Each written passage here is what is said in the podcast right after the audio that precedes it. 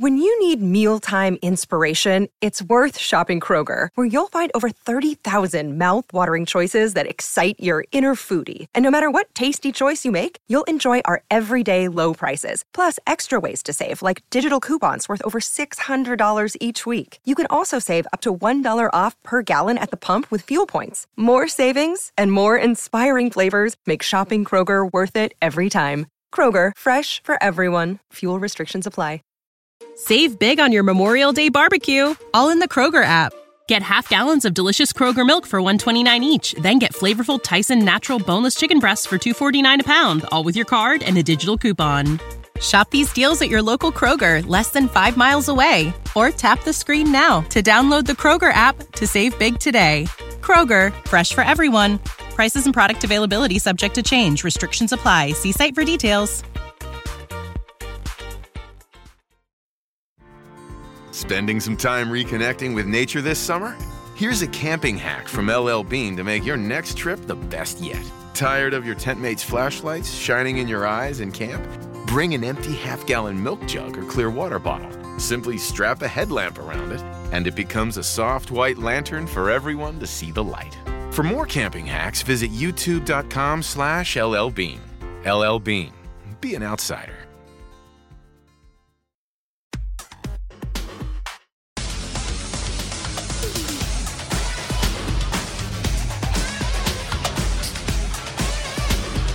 John, we're on our first episode of our new project on WCW 1996 after watching two straight years of Monday Night Raw 97 and 98. It was time for a change, like uh, Owen Hart used to say. Yeah, definitely. Uh, but those were good years for WWF, and I'm excited to go into WCW 96. Yep. And this is on the Patreon uh, first, but it'll also be in the free feed. You were so uh, gracious in giving up your take it home slot for one week so we could kind of promote this show for the Patreon. So thank you for doing that. You'll be back with Take It Home next week, first of the new year. And uh, what we're going to do is we're going to do our normal Patreon show, kind of how we do the Patreon, but the free feed listeners, if you want to follow along with us in WCW 96, the best thing you can do is go to patreon.com front slash fight game media. It is five bucks a month. So eh, we we try to make it as inexpensive a, as possible for people to kind of dig in because we know, you know, this is kind of a yearly project and we'd love for everybody to stick with it through the year. Um the I, I guess the the main thing that I want to uh, get out before we actually get into the show is um, this free feed. If you're listening to the free feed, really appreciate you subscribing to that free feed. Uh, you get eight shows a week, and you really you don't have to listen to all eight shows. Like I know there are some folks who are like, oh, you know, we we love Brace for Impact, we love the Dynamite show. Maybe we're not into the boxing stuff like don't like i know the pressure of having a, a, feed of stuff to listen to and you're like oh my gosh i got three episodes and there's pressure like just delete the stuff that you don't like like we are totally fine with that. We're trying to create a feed where you know there's a couple of shows a week that you may be interested in and and just delete the others. Like you do not have to sit there and listen to all eight. We are very thankful to have you subscribe.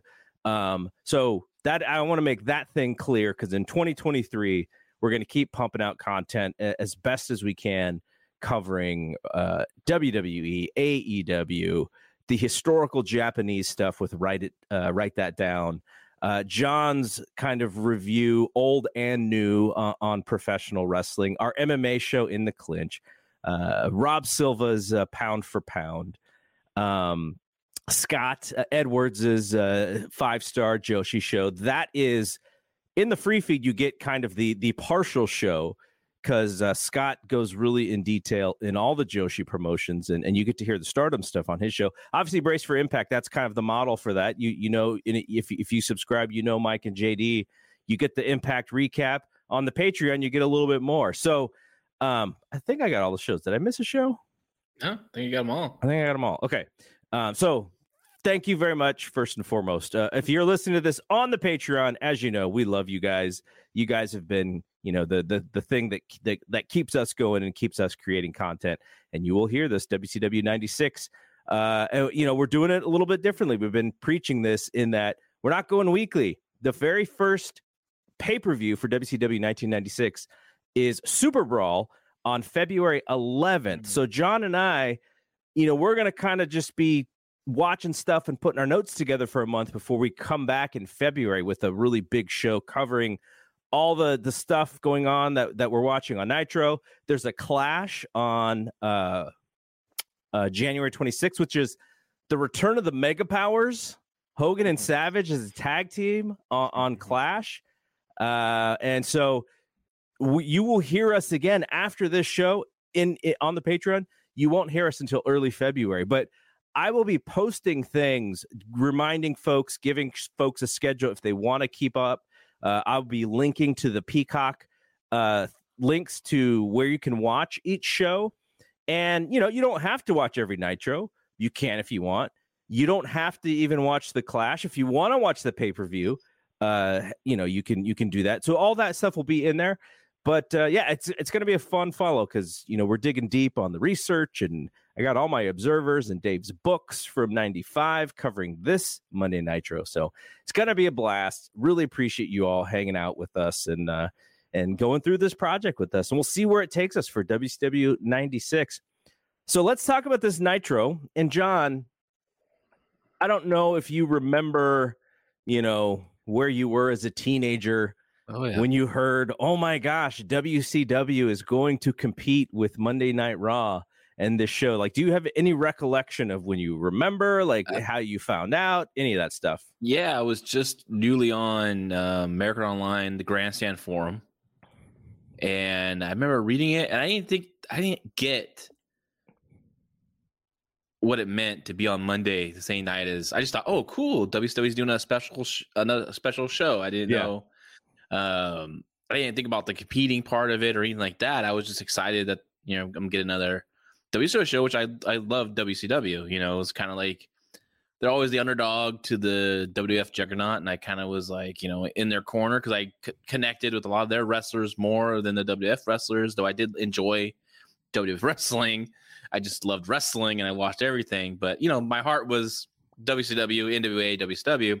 So I was just super excited, and um, I think what really pumped me up mo- most about that announcement was they was like, "Oh, Brian Pillman's gonna wrestle Jushin Thunder Liger," and I yeah. just was like, "Oh man!" And I can't wait to see this. I haven't seen. I don't think we saw Liger on our television, uh, WCW television since like '92. I want to say when he was when Watts was. Yeah, you know, bringing that, him in. Super that Super Brawl match would have been '92. So it was like yeah, over three yeah. years, over three and a half years later, it, they would do the rematch. Yeah, and of course that's you know first thing I think about is that match with you know that that classic, you know one of the greatest WCW matches probably of the WCW era. Yeah. You know, Pillman versus uh, uh Liger at Super Brawl two. Okay, so uh, we're going to go over the origin of WCW Monday Nitro before we recap the very first Nitro. Uh, so I am cribbing from Dave Meltzer's uh, Wrestling Observer 1995 book, which is entitled "The Monday Night Wars Begins." And if you followed us in '97 and '98, you will know that you know we we have access to uh, to one Dave Meltzer, and you know if I'm reading something and and I have like a question that maybe I couldn't find an answer for in the Observer. I'm texting him. And like I would say for something that happened uh what did we say 27 28 years ago mm-hmm. he answers pretty much like 85% of the time. There's a small 15% where he's like ah, i don't really remember but like 85% of the time he remembers this stuff. So uh, we will utilize uh, we will utilize big dave for for this show as well. And i did and, and i'll let you know when i when i did. Okay so on uh on June 5th of 1995, uh, Dave reported that Ted Turner and Eric Bischoff met for a meeting, and Dave was not exactly sure what that meeting was about, but he knew it was kind of a big deal.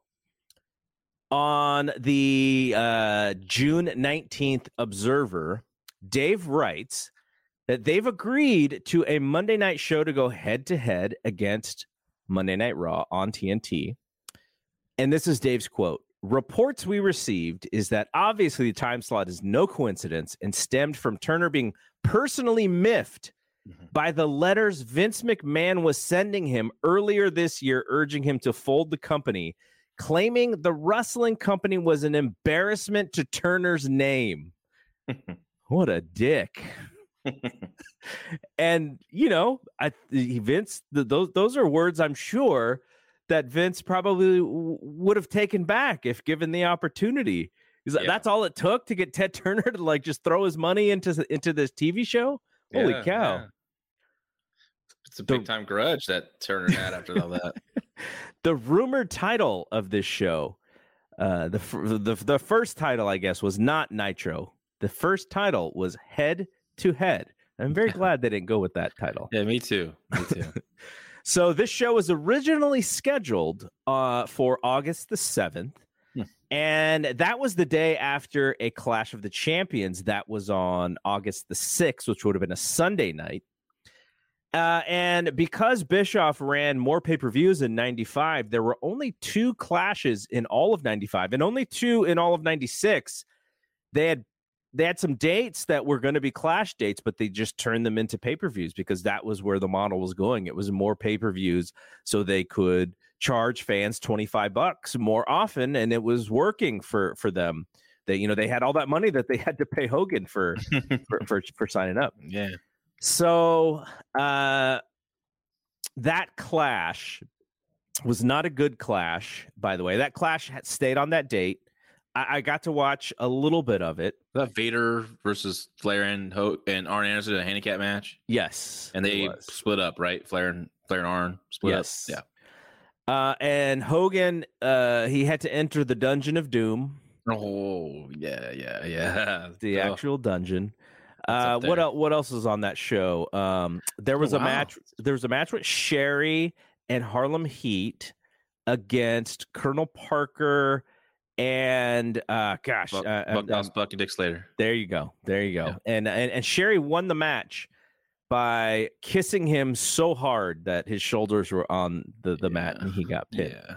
So the, the the only reason I brought that up is because in 1995 that clash and and at, in the early you know in the late 80s the clash was the show for us the clash was like the one that we couldn't miss because you actually had the main mm-hmm. event matches and and things that actually were storyline related to the major things going on. But that clash felt like WCW Saturday Night extended. Yeah. Um. So that that's to say that you know the the product did need a, a bit of a refreshing in yeah. 1995. So and what Nitro did is pretty much make the Clash of Champions not very important show anymore, right? I mean, yeah. it only lasted a couple more years. I think the last one is August of 1997, if I remember correctly. So, kind of sad when that ended for me, you know, because we were such big fans of the Clash. But but Nitro, it was all about Mondays and eventually Thursdays. crazy. So, uh, from the uh, June 26th Wrestling Observer newsletter, uh, Dave writes that Nancy Sullivan was given a tryout as an announcer for that show. Huh. Kind of interesting. They yeah. they were definitely trying to do something different because of announcer interviewer. Signed. It said announcer, but may, maybe it was also interviewer. Hmm. Okay. Uh, on the July 2nd Observer, Dave mentions that the date is pushed back to September 4th and Raw is preempted on that day because of tennis. Mm. Uh, but but it is still risky because I think that's when the NFL uh, the opening uh, game of the of the the opening Monday night of yeah. the NFL. So they avoided WWF for Nitro Show One, but they still had to go uh, up against the NFL. Which in August they wouldn't have had to go up against the NFL, but then they would have went head to head with WWF with uh, with uh, Raw. Uh, so in the July 24th Observer, Dave says the show will be called Wrestling Nitro. And the first show was originally scheduled to run from the Knight Center in Miami. On July uh, 30, 31st in, in the Observer, Dave said that the show moved to the Mall of America in uh, Minneapolis. I at, this is where I, I sent Dave a note because when I watched that show, I was like, wow, like that this is literally a mall. Like you see mm-hmm. people going up and down the escalators and people hanging uh, on the the second floor balcony or, ha- yeah. ha- arms over the thing. So like it it looks like a mall. And I said, you know, why did they move it out of the the Knight Center, which I think is episode 2, and why did they go to the Mall of America? And he said that Zane Bresloff uh, thought it was the thought it was a good kind of cool, like kind of newish, hip teenage uh, teenagers go to the mall. Mm-hmm. And and so that was the reason for uh for the change. Wanted to give it a cool and a and a hip look. And Dave says eventually Eric Bischoff would go on to take credit for it, even though it was a Zane Bresloff uh, suggestion there.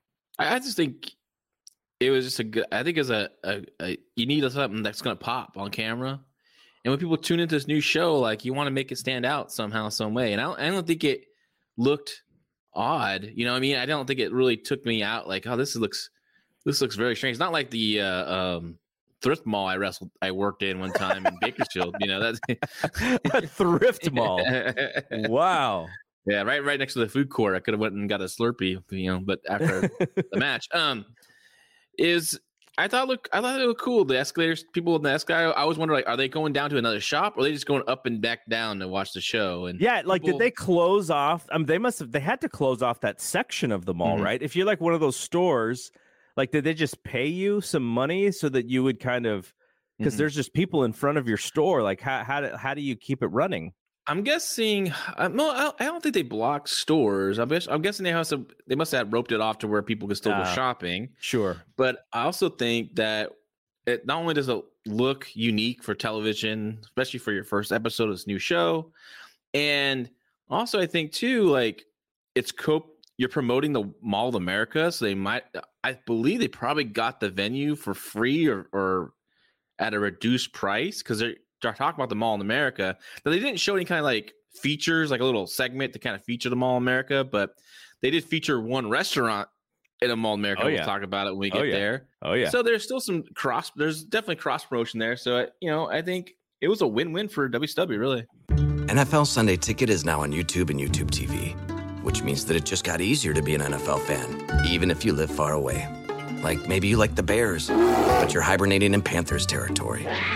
But with NFL Sunday Ticket, your out of market team is never more than a short distance away. Specifically, the distance from you to your remote control. NFL Sunday Ticket, now on YouTube and YouTube TV. Go to youtube.com slash presale to get $50 off. Terms and embargoes apply. Offer ends 919. No refund. Subscription auto renews. What's up? It's Kaley Cuoco. When it comes to travel, we all have a happy place. I just went to my happy place. I just went to Maui, and it was truly amazing. Priceline has always been about getting you to your happy place for a happy price with deals you really can't find anywhere else. Like up to 60% off select hotels in Costa Rica or five-star hotels for two-star prices in Cabo. Go to your happy place for a happy price. Go to your happy price, Priceline. Okay, so in the August 14th Observer, Dave says that the scheduled main event is Hogan versus Paul Orndorff, which is an interesting match. Yeah. Um, on the clash that I watched, uh, who did Orndorff face? Orndorff faced somebody. Um, gosh, now I can't even think of it. I feel, God, I feel like it was like a younger. I feel like it was a younger. Renegade? Yes, it was the Renegade. He lost, and then he lost the. Um, the Renegade was a TV champion at the time, so yes. he lost. Yeah, and that was a really poor match. If I remember yes. correctly. The only thing I was even paying attention to, I was just trying to look at Orndorff's arms. I know it's so hard to to watch a match without focusing on that his uh, atrophy arm, left arm from uh, you know from his neck. Yeah, neck injury. All right. So in the August 21st Observer, Dave starts to give out the card. He says Liger versus Pillman, which mm-hmm. may not actually be announced publicly until the main event show that airs the night before. Ric Flair versus Sting yeah. and Hulk Hogan versus Big Bubba Rogers, plus a non Nitro match. Probably the TV main event for WCW Saturday Night on nine nine. I think it was just a dark match, uh, as far as I can, as far as I remember. It wasn't a dark uh, match. Remember? Uh, Dick Slater and Bunkhouse Buck versus the. Why did Dave always call the American males the U.S. males in, in Old Observers? Were they called US, US males first? Were they? I don't know. Maybe that was a working because they don't they don't they debut like they did. I'm trying to remember around this time they started showing vignettes of them, so they might have been working uh, working. uh Hey, U.S. male was kind of like was already used in wrestling. Curtis Thompson, old, old firebreaker Chip, was uh, from the Patriots in WCW 1991. He was using that uh, U.S. mail. I remember in South Atlantic Pro Wrestling, he'd come out like dressed like a mailman, like a mailman, like like if a, a mailman stripper was showing up to a stripper, you know, a bachelorette party. That's he looked like. I'm sure he did that on the side too as well. But yeah, maybe that's why then they changed American males. And he wrote that uh, WCW held a press conference on 814 at the Harley Davidson Cafe in New York uh, to announce the debuting TNT show, which also included uh, that Steve McMichael would be part of the broadcast team. And the event, they did give away a Harley Davidson uh, on. The, was it the first show that they gave it away? Yep, yep, yeah. Benji came out there and some guy in Alabama. Something, some congrats. So, okay. That's all the background. That's the origin story of building to this show. And so we get to the show, and you see Eric Bischoff, you see Steve Mongo McMichael, and you see Bobby the Brain Heenan. They are the announce team. We we heard a lot of Mongo McMichael over the years. Yeah. What did you think of his very first go round as an announcer here on this first episode? A bit rough, and you know, obviously he sounded a little nervous. Didn't agree with some of the comments he made, especially during the Thunder Liger match. And um, Ginsu knives, Ginsu knife. um, he was getting chewed up by Bobby Heenan. Oh yeah, but, but I could tell Bobby Heenan was like putting himself in positions to look like a fool for Steve he, McMichael. And I feel like he was also holding back. Yes, he's definitely holding back. Definitely holding back. I did like my favorite comment was like something about riding the bench and like, oh, McMichael, you're riding the bench a lot over at the uh, the Denver Broncos. You know, he's not never the Denver Broncos. And then and McMichael's like, well, I didn't care if the offense was on the field most of the time. That was good for me. It's all like it's almost like Bobby didn't know football. yeah, yeah, so yeah, It was like kind of like a little dead air after that, but um, but yeah, it, I I thought he did okay. I just didn't. I just, I'm not a. I feel bad talking about bad about him, but we're criticizing his work. Then he's you know yeah yeah absolutely no, dealing with a, a, uh, ALS right now, right? And mm-hmm. Really bad shape, and all the best to him and his fight. But but like we're critiquing his work here, and as of back then, I did not like it. I did not like him at all. As I just I didn't his voice, this high pitched kind of voice Pepe eventually would show up. I don't know if Pepe was out there as his dog. He was in. Uh, uh, he was at the end. Oh, well, the Pepe show up at the end of the episode. I missed that, and then uh, uh, you know, call, always calling Bobby Disdain. I just didn't get. I just didn't like. I you know, I actually thought Bischoff was pretty good on this episode, um, and I thought he was was good. But yeah, like you said, he, he definitely felt like he was holding back a little bit as well. Bobby the Stain and Bobby Hernia. Those are his uh, go tos. Yeah, yeah. And you know who who can really battle wits with with Bobby Heenan? Not not very many. Yeah, but not Steve McMichael. Now there's a flip side to Steve McMichael though, and this is why you get him. Uh, Ten years earlier, you know he's uh, he's on the '85 Bears. He's an mm-hmm. absolute football star. Um, that that team in general was like the the most dominating defense, but also like the pro wrestling team of of the NFL. You had Refrigerator Perry, yep, who would be in yep. the Battle Royal at WrestleMania two, and McMichael uh, was at WrestleMania eleven. 11 was he in the corner of the um uh, Lawrence Taylor? LT he was part was of that group. LT? I think so. I that's think so. That was 95. So he did WWF and WCW the same year. Yeah, that's interesting. Yeah. Um. So yeah, a famous football player, and that always works with wrestling. And I'm sure the idea, which eventually did happen, was that you know we're going to have him be this announcer, and we're going to teach him how to wrestle so that he yeah. can, you know, because there there's a moment, and and we'll get to it on this show, but Scott Norton comes out. Yep. and McMichael just goes nose to nose with this dude. I just like, like, did you not understand that this guy is coming in and you're supposed to be terrified? Or maybe McMichael should have been off camera. He didn't have to be terrified. That could have been Heenan and Bischoff, but he also didn't have to like stare this dude down who's supposed to be this intimidating guy coming into into WCW to wreak havoc. And plus, like Norton is he's a tall guy and compared to me and most people, but he's he's huge because he's so wide. He's a he's a Yeah. freaking tank, right? Yeah. But but Michael's also very wide and also very tall, so he actually is looking down on Scott Norton. So Scott doesn't look that. If I was him, I would have just kind of instead of having go to the announcers, I kind of get in the ring, try to want demand a mic, and maybe force Bischoff to go do an interview with him, and that's when. uh you know, he Scott Norton could have talked about, you know, I want to face Hogan, I want to face, I want to face Savage, and that brings out Savage, and th- that's when they have a confrontation. You know, Mhm. So uh, the uh, very first match, like we said, is Jushin Thunder Liger against Brian Pillman. This is, I would say, like the B minus C plus version of of their match. They didn't get a lot of time. It was like six and a half minutes. Uh, Liger is is post injury. yeah, he had that nasty leg injury. Uh, Pillman, um, Pillman is, is is much thicker and, and bigger than he was, so he's not the the the quite the flying Brian that that he used to be. Uh, the match was still good for for the six and a half minutes. Uh, Pillman, uh, Jushin Thunder Liger tried to reverse, uh, tried to German suplex Pillman, and then Pillman uh, turned it into a, a pin and and uh, held the legs and, and, Yeah. and won. So it was it was a nice finish and it was like a cool open to that show. But I'm sure, like all the people who thought, oh, you know, maybe Nitro is going to be this show where we get these great matches. Uh, they were probably a little disappointed in in how that match, you know, really like how how much time they actually gave that match.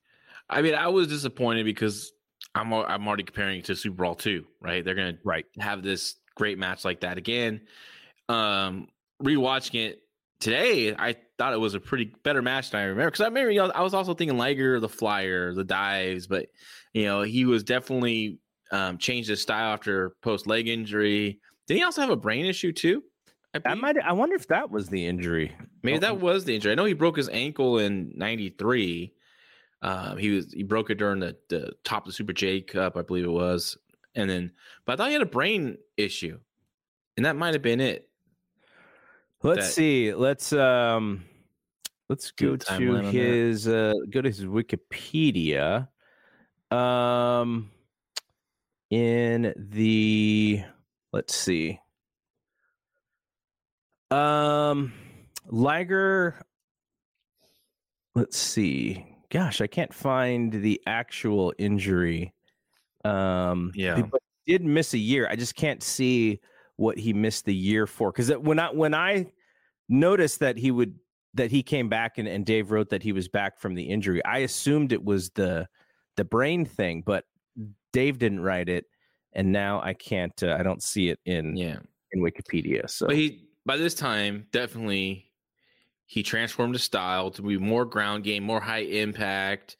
You know, power bombs. That's when he started throwing the palm strikes and stuff like that. Mhm. Um, his extent of his high flying was sometime a cross body off the top rope to the floor or splash to the ring or that somersault he did off the apron to Liger. That was oh, to his Pillman. That's what was kind of like his trademark he would do. But looking back, I thought it was still a, a good match. You know, they get you know six minutes. They got six minutes. They, I thought I love the finish where Liger went for the German suplex and there's a struggle before Pillman reversed it into that forward roll. I just wish there was a little more tighter on that pin on that forward roll because you know looked like you know Liger's arms was shoulders could have easily kicked out, but you know it was just the way they kind of fell fell fell to that spot. But um, yeah, I still I thought it was a pretty solid match to open the show, and you could tell Eric Bischoff probably told him action, start off with action because yeah, there wasn't much there was a little bit of selling and and some holds and but most of the time like it was a lot of back and forth and you know they were because obviously too they had six minutes they're trying to fit everything in. Those six minutes still a very long time. A lot of people don't understand. That's a long time to fill. It sounds like oh so quick but man when you get out there six minutes is it's, it's pretty long. All right, so It is we we are actually close on the two injuries. So the first injury was the one that you were saying, which is the ankle and the ACL, and that kept him out of wrestling for a whole year. Mm. And so, but the the brain tumor, I think he has a brain tumor removed in '96. It was it was a little bit after this match Oh, where he had the brain tumor pulled out. It was so- benign tumor, wasn't it? I believe. I think so. Yeah, yeah. I mean, shit. He went off to have a, you know, legendary career. Even be, you know, for years. You know, he just retired like a couple years ago, right? Yeah, We saw one of his last U.S. matches in San Jose, California. Some random six man tag team match with Aaron Solo. My goodness gracious. you know where where I also saw him would, would be WrestleMania 31 weekend. mm-hmm. Uh, they were in Redwood City. ROH was in Redwood City, Yeah. and it was Samoa Joe against one of the Briscoes was the main event of that show. Yeah. And I went to the restroom, and uh, Jushin Thunder Liger, in full gear, except without his mask, was taking a whiz right next to me. So Wow.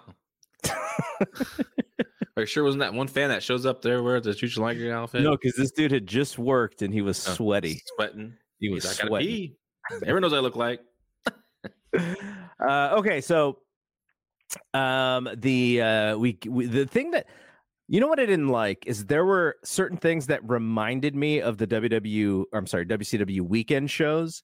Like they're they're going to commercial and they have a Sting inset promo, mm.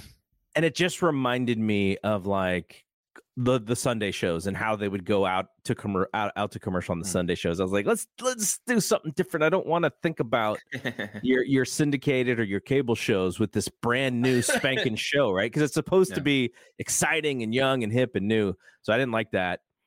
Um, and so uh, this is where we get the segment with Hulk Hogan at the Pasta Mania restaurant in the mall. Pasta Mania. Big Bubba Rogers has no chance because Hogan is eating so much pasta. It is running through. He was, I think he was supposed to say veins, Uh huh. and then he changed to say brain. And Yeah. I was like, that that that was weird. I wonder if running through the veins he thought was like a oh, people think I'm talking about steroids. I can't talk about that. I don't know. I don't know why he changed sort of in mid sentence, but yeah, he was he was getting fans to to call and respond, and he was having the time of his life. Yeah. Um. Yeah. When I did some research on Pasta Mania, and there was just a recent article, like from August of 2022. Someone wrote it. It was a decent article, nothing super in depth, but they did mention it only lasted a few months. So, and I looked it up. It's a little more further details, and from 95 to 96, basically as long as it lasted. And then I looked at, and there's like you can find a menu online. how many like how many restaurants were there? Just one. Yeah. That was the only one in the, the Mall one. of America. he- you know, I, you know, I think he put his name on something. You know, because Hogan did try a lot of stuff. Now he currently has a what a a, a restaurant in Florida or some kind of Yeah, it's like um, the, he's got like his memorabilia. You can yeah. You can buy stuff. stuff. and then Yeah. there's like the manager there is like the crazy Trump supporter or something like that. That like those stories are classic. Have you ever heard those stories? Uh-uh. Oh my god, it's like unbelievable. People like just totally creeped out by this dude. They just leave the freaking restaurant because he's just like, you don't need to wear that mask. Take that mask off. And they're like, nope. There's a height of COVID. He's like, Yeah. nope. Crazy. Oh man. Um yeah, so I I was I was intrigued even, you know, watching this in 2022. I was like You're a pasta guy. kind of want to try. Well, like I, I, I, my favorite, if if I can have one meal, it is spaghetti and meatballs. But I can't have that meal, um, i- you know, maybe but once every five or six months because uh, Mhm. I, I try and eat low carb. But yeah, I was I was like, man, I'll try some pasta mania. I would I'm in. totally try some pasta mania. They're trying to see if I can find a quick menu. Um, yeah, it's, yeah, here it is. I think it's their menu right here. Oh, pa- where's that pasta mania? Man? Oh, here we go. Pasta mania. They had some good, good stuff. this is my favorite. Uh, they had added attractions. They had ringside dishes and they had stuff for four uh, for little pasta maniacs. The price is like four ninety nine for uh These are international pastas: Swedish meatballs, pasta mexicana, where the hell that is, turkey tetrazzini, and beef stroganoff, served with salad and garlic. Four ninety nine. It's not bad. Nineteen ninety five. But you could get like you know you your certain pasta. You can get angel hair. What are you, a shells guy? Angel hair? No, I'm? I'm, I'm I'm a normal like spaghetti guy. Yeah. So those are those are, and then you get your then you pick your sauce. So it's like this the the basic stuff. Four forty nine. There you go. So You know what though? You know, you know when when they saw Pasta Mania invading their space, Sbarro said, "Nah, Uh-uh. we're gonna kill these guys." dude, for little maniacs, pasta maniacs, two ninety nine. Hulkaro- Hulkaroni and cheese, That's he was men- he mentioned that one I think in his promo. cheeseburger pasta, and Hulkios, wherever that is. So, yeah, sound like a winner. I don't know what the hell happened, but uh, I guess we're gonna reopen Pasta Mania, Well, we should. That that that's a good idea. Fight Game Mania, Fight Maybe- Game Pasta Mania. Maybe we can borrow the the photo that Hogan used in that one ad that you that you posted on your Twitter. I had I just threw that up there with no context. Just threw it out to, just because I was pumped to talk about Pasta Mania today on this episode. All right. Ric Flair and Sting. Classic WCW match.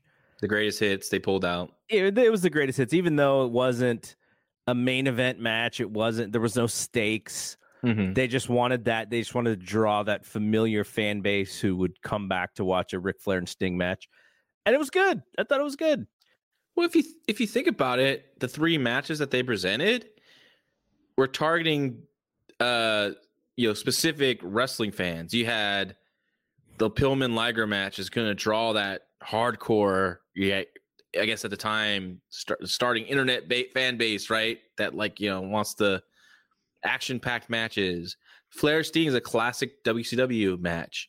Hogan Big Bubba Rogers or Hogan Boss Man is a classic WWF match. So, you know, if you're getting casuals that kind of come through and they see, oh, Hogan's wrestling and they see who he's wrestling, they go, I remember that guy.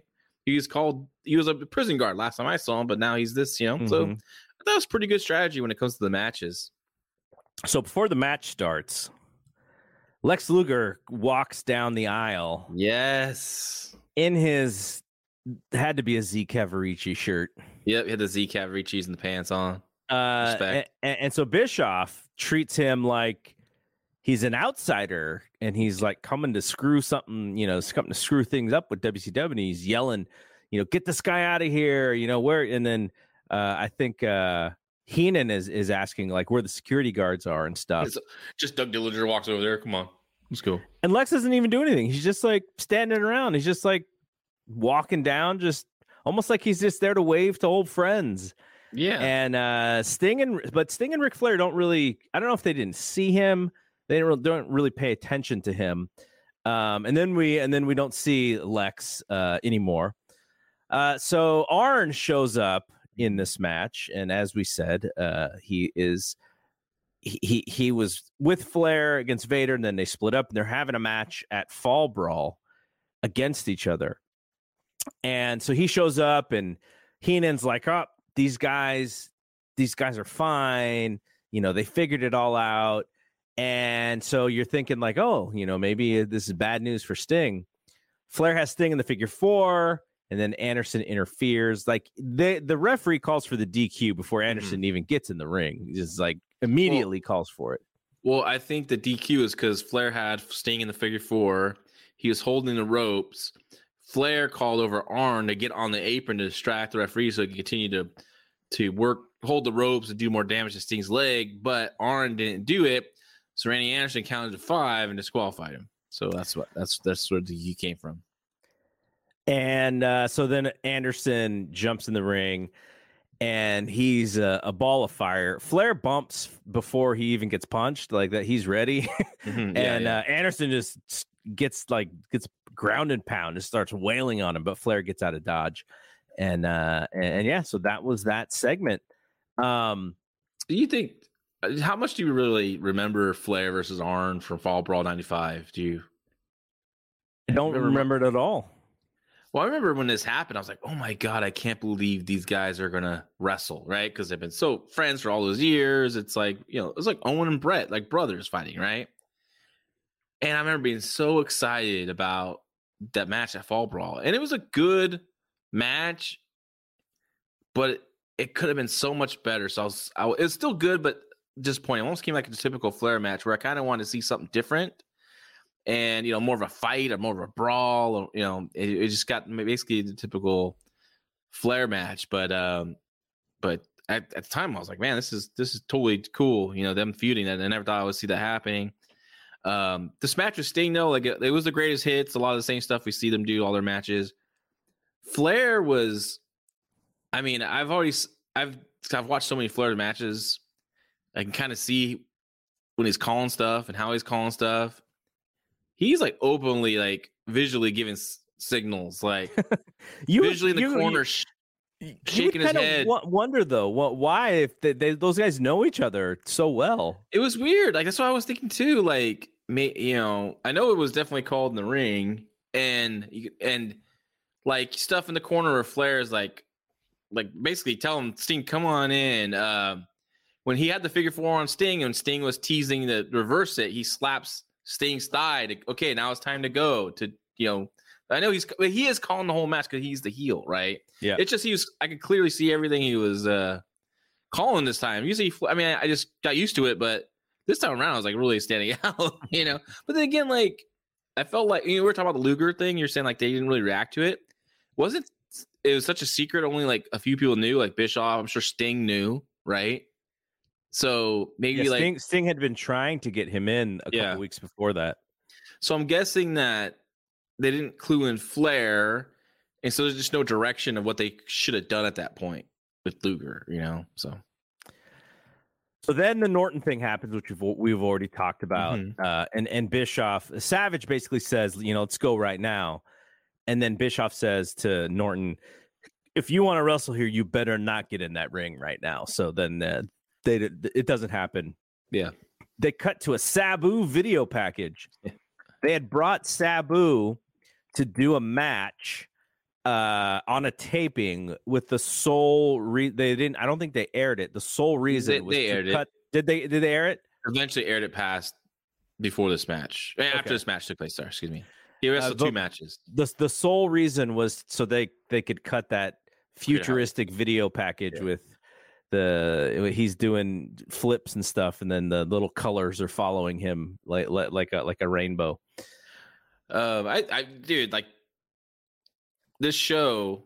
If you, you know, I put my, I know exactly where, you know, I was super excited when I watched the show, and like, of course, you know me. You could just imagine Garrett how excited I was when Lex Luger showed up. Oh yeah. Right? I was like, yes, I was so happy he was back, back home in WCW, back, you know, getting rid of the American tights and stuff. We got the whole package back, and at the time too, I was such a big Sabu fan as well Mm-hmm. and I see that video playing. I'm like just going nuts. And of course, I also like Scott Norton too. I was super Yeah. pumped that Scott Norton was here. So uh I was just like on a high after this show was over. if you Okay, but what did you think about one Michael Wall Street when You he I did his was- promo? I thought it was cool, and then the next week he was became VK Wall Street. VK Wall Street. Yeah, but you know it was cool. Like, hey, we got another guy. You know, another guy's coming over. It just makes it makes it felt like, oh man, if you want to come back to WCW, it's exciting.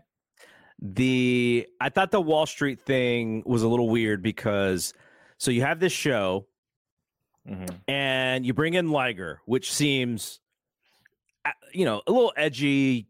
Who's this guy? We don't know him.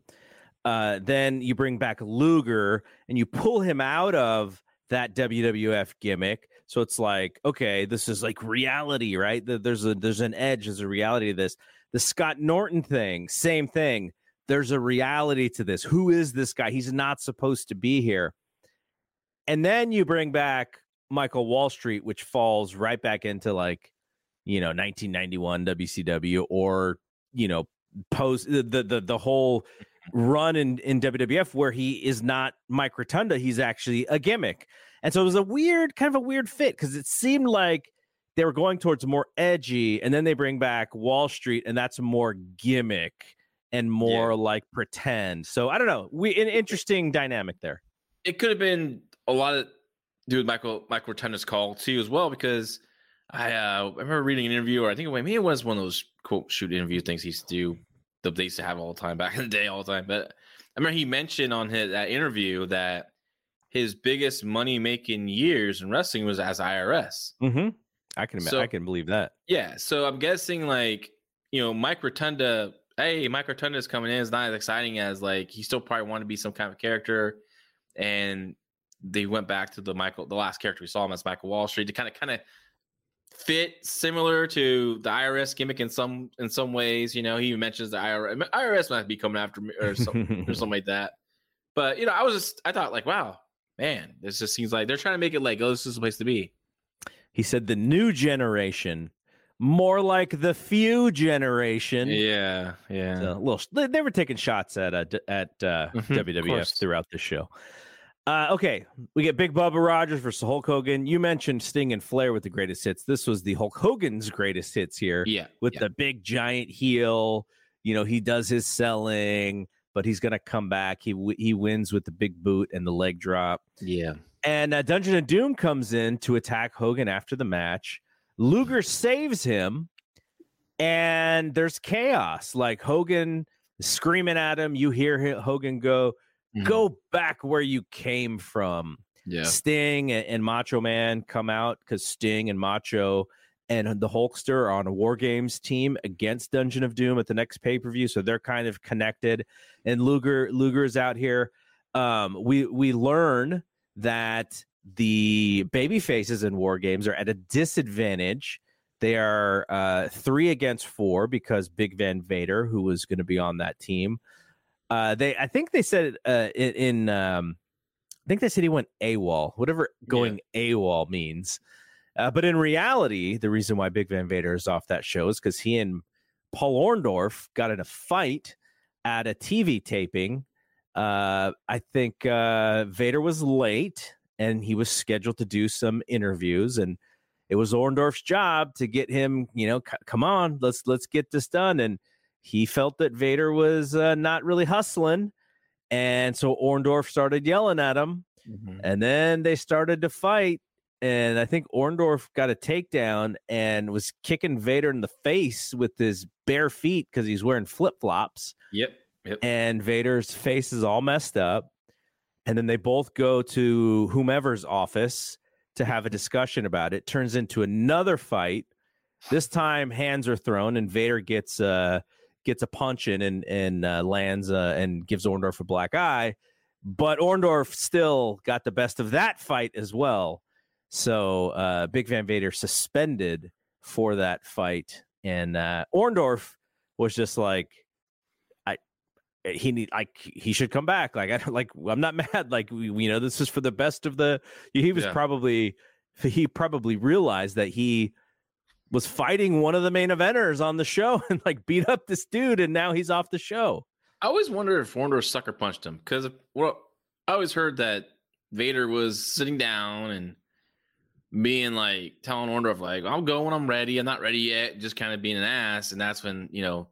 So I was wondering like because Vader's still a big guy. I know little guys Yeah. can beat big guys, but I would think they're both on their feet.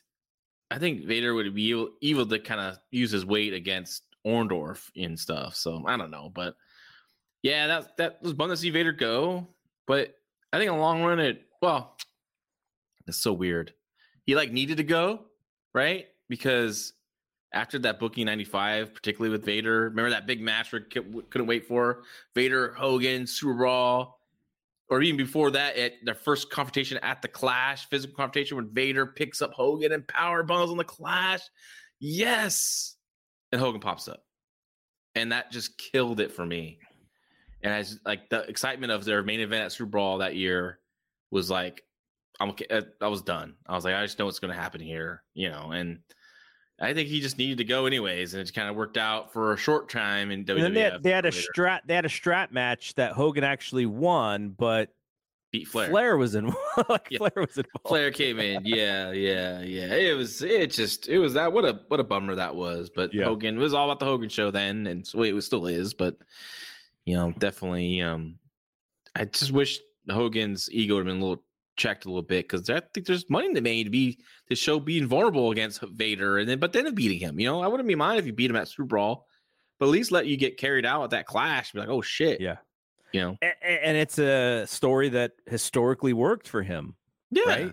WrestleMania two, WrestleMania three, uh, WrestleMania four. He doesn't. He, I mean, Macho lays him out in in the hot in, in like the back where Elizabeth is on the bed. Like Yeah. Macho lays him out.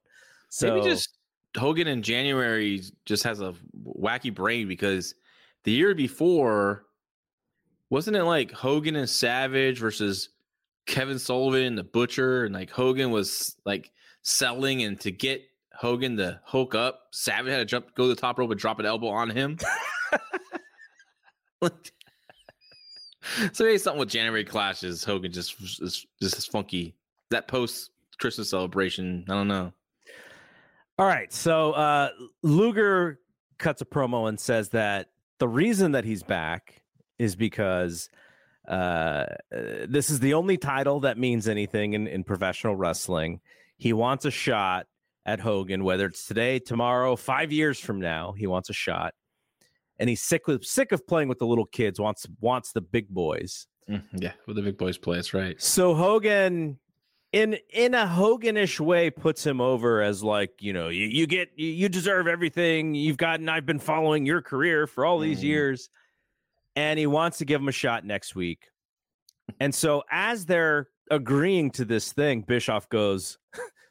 It's been signed, and I was like, "How? Like, there's, there's, they've just mentioned it in the ring. How did it get signed? We needed the the the Tony Khan uh, placard to, for, for the Tony got it match. from, I guess. The match is on. Yeah, how they sign it just so fast. Um, yeah, I hate that when it happens now in AEW or yeah, so goofy. And I was like, I couldn't believe we're putting that on free TV. But I get it. They're trying to get people to make Nitro, get people to think Nitro is the show to be, and and uh, you know they like they would do a lot of times at Nitro. They would promote a big match like this, and they would just do enough to to have it, but they would save the bigger stuff to. I don't think Luger ever had. Oh yeah, he did. Road, Road Wild or Road Hog Wild, whatever it was, where Hogan re- regained the WCW title over Luger after Luger won at that great, great Nitro moment when he beat Hogan for the title. Was that, That was in pretty- Detroit? I think. I'm trying to remember. I remember it was a massive reaction. We we, we, talked about it for the Yeah, uh, yeah. Uh, the the Lex Luger um, uh, biography show. Yeah, yeah, the documentary. Mhm. Um, okay, so a little bit uh, about episode two. Now, I didn't watch episode two as closely. I just kind of wanted to see what happened. Uh, so all these new guys debut, right? So Sabu comes in and he's facing uh, Alex Wright, and he beats Alex Wright, but then they go to the outside and he puts him through a table, and then he gets disqualified. So I they change it. I They change it to that. disqualification. So our, our our new guy comes in, he's disqualified. Our other new Well- guy, Mike, Michael Wall Street, comes in, and Yeah. uh, Sting beats him. I can see like their I can see the uh, old school mentality of like saying like, well, if he just throws a guy through a table after, shouldn't there, shouldn't he have like consequences? So maybe the consequences. It's almost like you know after he would beat a babyface after a match, and the referee would just reverse decision.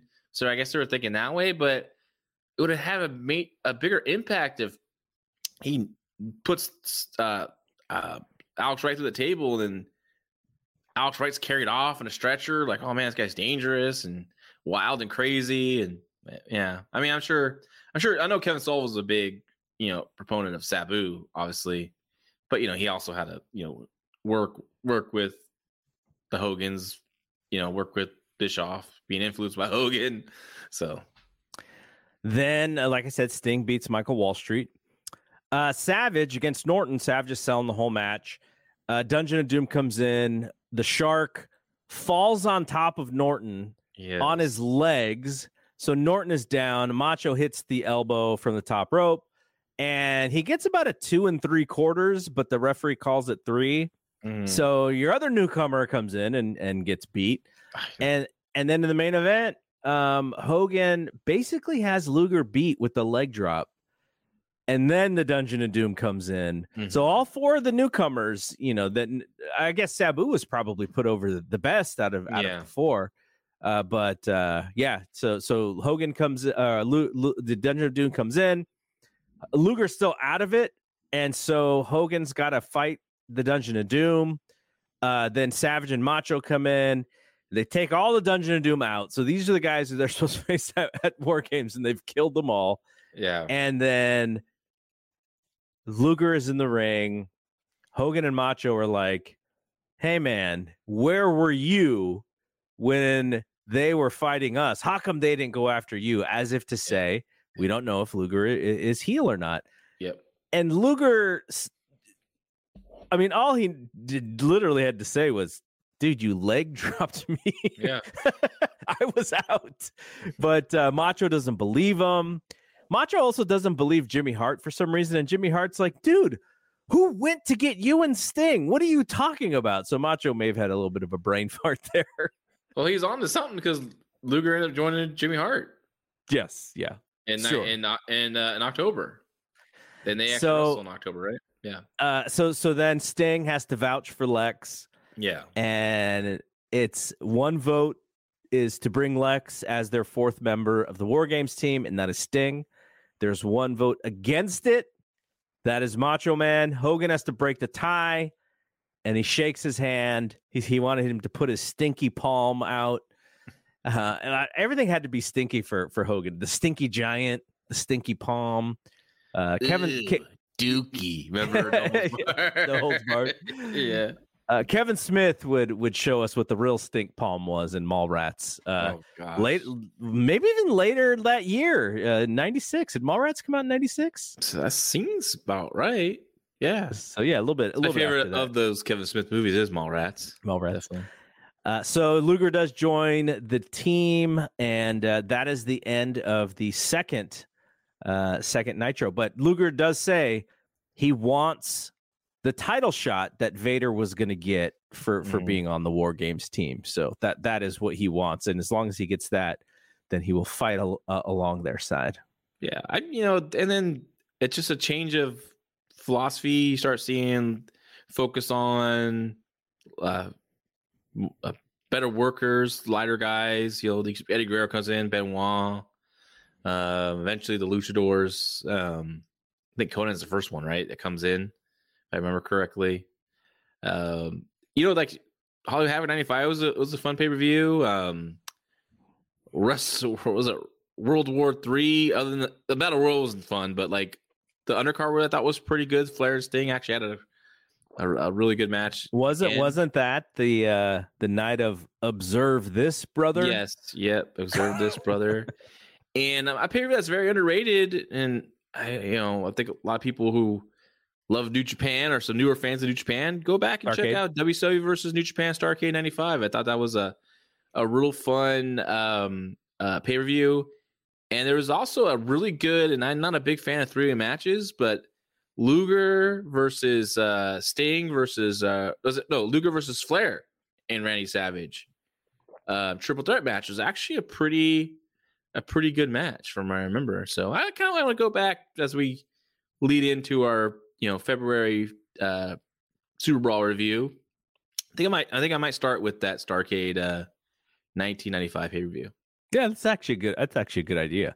I haven't seen that show since it aired. So Yeah, yeah, it was. Uh, it was. I remember being really, really good. And then, and the most wackiest matches of all didn't even make that pay per view. But the last match of the night wasn't Sting versus Kensuke Sasaki for the finals of the best of series where they're doing. You know, it was one man gang beating Kensuke Sasaki for the United States title that they would show like in highlights form on uh, on the main event, I believe it was.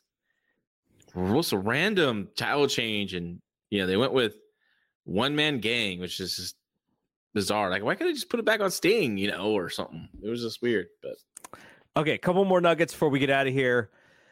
Uh, there was also an interview on episode two with Flair, and the idea of this interview was for Flair to basically put over Luger as one of his guys, and Flair's like talking about his height and his weight and his chest size and his bicep size, and Luger just goes, "Ric, some things have never changed. And he just walks out like he Yeah. was there for like 30 seconds. And uh, I don't know if that was the line he was supposed to say, but the idea was that you wanted the fans to think that Lex might be going with Ric. Mhm. That did not happen. Uh, live television, it did not happen uh, for that main event segment. So it made the main event segment a little wonky. I Um, think they were teasing a lot of the the horsemen coming back, but but they're trying to figure out who's gonna be. Flair's gonna have his own horseman. His Arn's gonna have his own horseman, and um all that. I think they're teasing.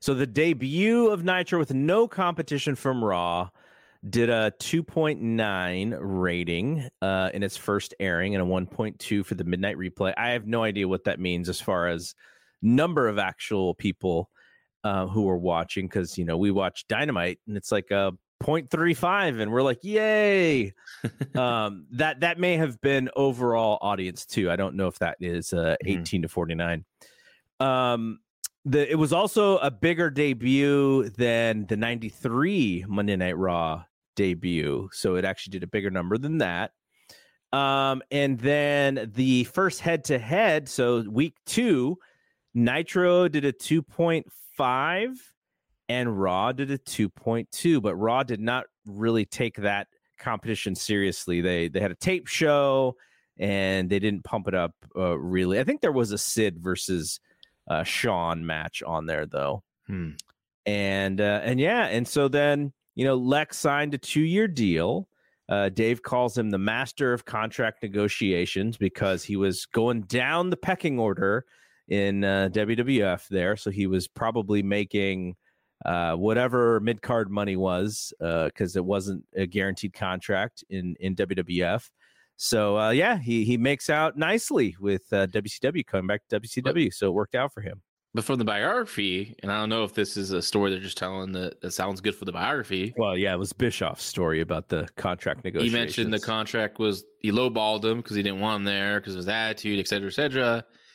And he ends up, you know, being a great signing and working hard and being a positive. influence in the yeah, and then he room. redid the contract. redid the contract. So I don't know. Maybe I Who always knows? felt like Maybe. Luger. I mean, I've always felt like Bischoff. He wouldn't lowball. He wanted something that's gonna get people talking. Like, why would you? Eat? So I, I don't know if I really bought that that story. So originally, um, they were going to pay him a thousand a night, uh, but and so that so that's why uh, talks had stalled. So uh, they were going to pay him a thousand a night. They were negotiating. He said no, and this was Sting trying to get him in.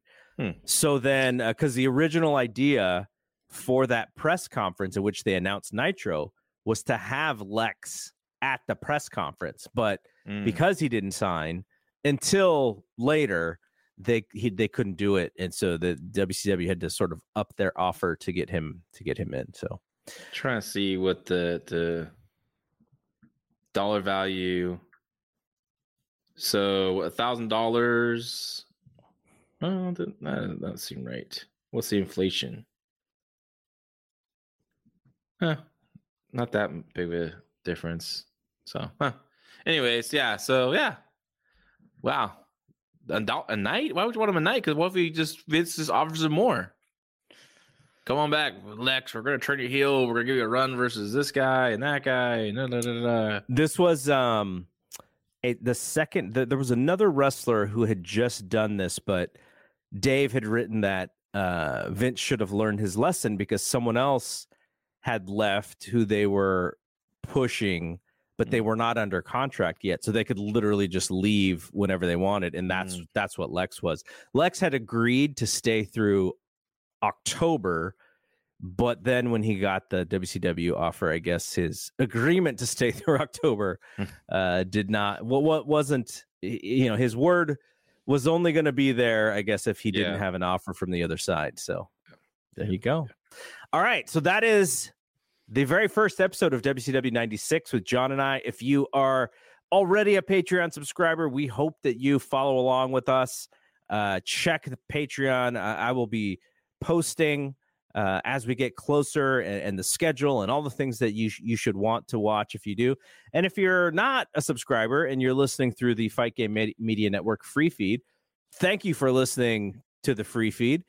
And if you're interested, you know, come hang out in the Patreon uh, patreon.com front slash fight game media. Like I said, five bucks a month. And John and I are going to have some fun. Uh, we, I, I, may pop in here and there with some stuff. Like we, we're not going to do an, uh, our, our next official show until um, February, but I may pop in with some uh, setup stuff or, or, or maybe even some, some video. Cause I, I do want to get Dave on to talk about some of this stuff at some point, like we did with uh, w- with Raw '97. And so I may, you know, we, there may be some of that too if we can uh, pull it off. So John and I won't actually be back together for a full show until February, but you may see some stuff in January about uh, the the build up to what we're going to talk about. So, all right, thanks, thanks for hanging out. Thanks, John, for jumping on. Uh, hope the new year is is good. Are you guys doing anything, or are you just staying home with the kids? Well, yeah, we're going to stay at home, keeping a low key tomorrow. Me so. too. Yeah. Me too. I, oh, you know where we're going though? We're going to Benihana, taking the kids to Benihana, which we did last New Year's Eve. So for dinner, we're gonna good. go to gonna go to Benihana in uh, Cupertino, mm-hmm. and uh, and then yeah, and then my wife will crash out at like nine. Me and the kids will hang out. Uh, I think the kids stayed up till midnight last year. Um, so we'll see if that happens. And, yeah, we're uh gonna try to find an East Coast feed. There you go. And I when did I tell you the year I botched it? And we just no. we, we thought it was like okay, oh, we found one. And we started watching it, and when the ball dropped, just laughter. Like Trina and I are doubled over laughing. It was a 2016 ball drop, and it was like we're looking for the 2020 or something like that. No, not 20, I mean, it was 2019, whatever it was. But it was like we're like laughing. What the hell? so maybe we'll find the 2016 ball drop again and do it again. So all right, all right. Uh, take care. We'll talk to you soon. For John, I'm Double GC. When we see you, peace out. When you need mealtime inspiration, it's worth shopping Kroger, where you'll find over 30,000 mouthwatering choices that excite your inner foodie. And no matter what tasty choice you make, you'll enjoy our everyday low prices, plus extra ways to save, like digital coupons worth over $600 each week. You can also save up to $1 off per gallon at the pump with fuel points. More savings and more inspiring flavors make shopping Kroger worth it every time. Kroger, fresh for everyone. Fuel restrictions apply. Ohio, ready for some quick mental health facts? Let's go. Nearly 2 million Ohioans live with a mental health condition. In the U.S., more than 50% of people will be diagnosed with a mental illness in their lifetime. Depression is a leading cause of disability worldwide. So, why are some of us still stigmatizing people living with a mental health condition when we know all of this? Let's listen to the facts and beat the stigma. Ohio, challenge what you know about mental health at beatthestigma.org.